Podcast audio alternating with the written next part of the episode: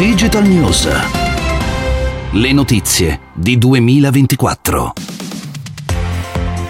Bentornati, una nuova puntata di Digital News. Iniziamo dalla notizia del giorno, sicuramente quella che arriva dagli Stati Uniti. L'americana Broadcom, un importante produttore di chip, ha annunciato l'acquisizione per 61 miliardi di dollari di VMware una storica azienda che sviluppa uno dei più diffusi software di virtualizzazione, sicuramente se siete nel settore della tecnologia VMware, l'avete sicuramente sentita nominare, magari siete anche clienti utilizzatori, comunque è sicuramente un brand eh, storico, si tratta della Seconda più importante operazione nel settore software dopo quella di Activision Blizzard da parte di Microsoft per quasi 69 miliardi e secondo alcuni esperti si tratta della seconda più importante operazione sul mercato in generale a proposito di acquisizioni per il 2022.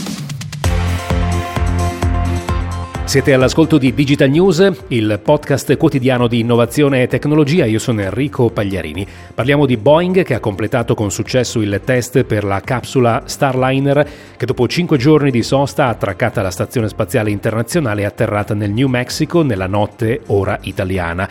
La missione è stata effettuata senza astronauti come del resto è d'obbligo per questi primi test, la Starliner la seconda capsula spaziale americana dopo la Dragon di SpaceX a poter trasportare persone sulla Stazione Spaziale Internazionale. Fra le novità il sistema di atterraggio che con l'aiuto dei paracadute, ma anche le altre capsule hanno i paracadute e poi di speciali airbag permettono di arrivare sulla terraferma e non sul mare come è sempre accaduto per le capsule americane, quindi effettuare un vero e proprio atterraggio e non un ammaraggio.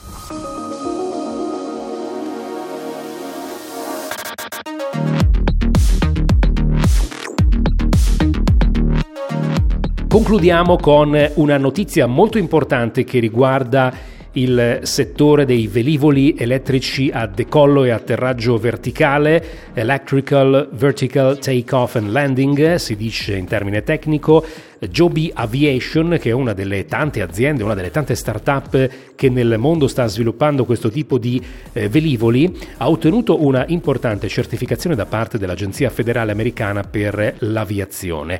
Alla società serviranno altre due certificazioni per poter offrire un servizio commerciale che al momento è previsto nel 2024. Direi che il 2024 è per molte di queste società l'anno di avvio delle operazioni commerciali, stiamo parlando di velivoli che faranno servizio tendenzialmente a livello cittadino per coprire brevi distanze nel giro di alcune decine di eh, chilometri, una sorta di eh, aerotaxi. Questo è un po' il business su cui molte di queste aziende ehm, stanno sviluppando i propri prodotti.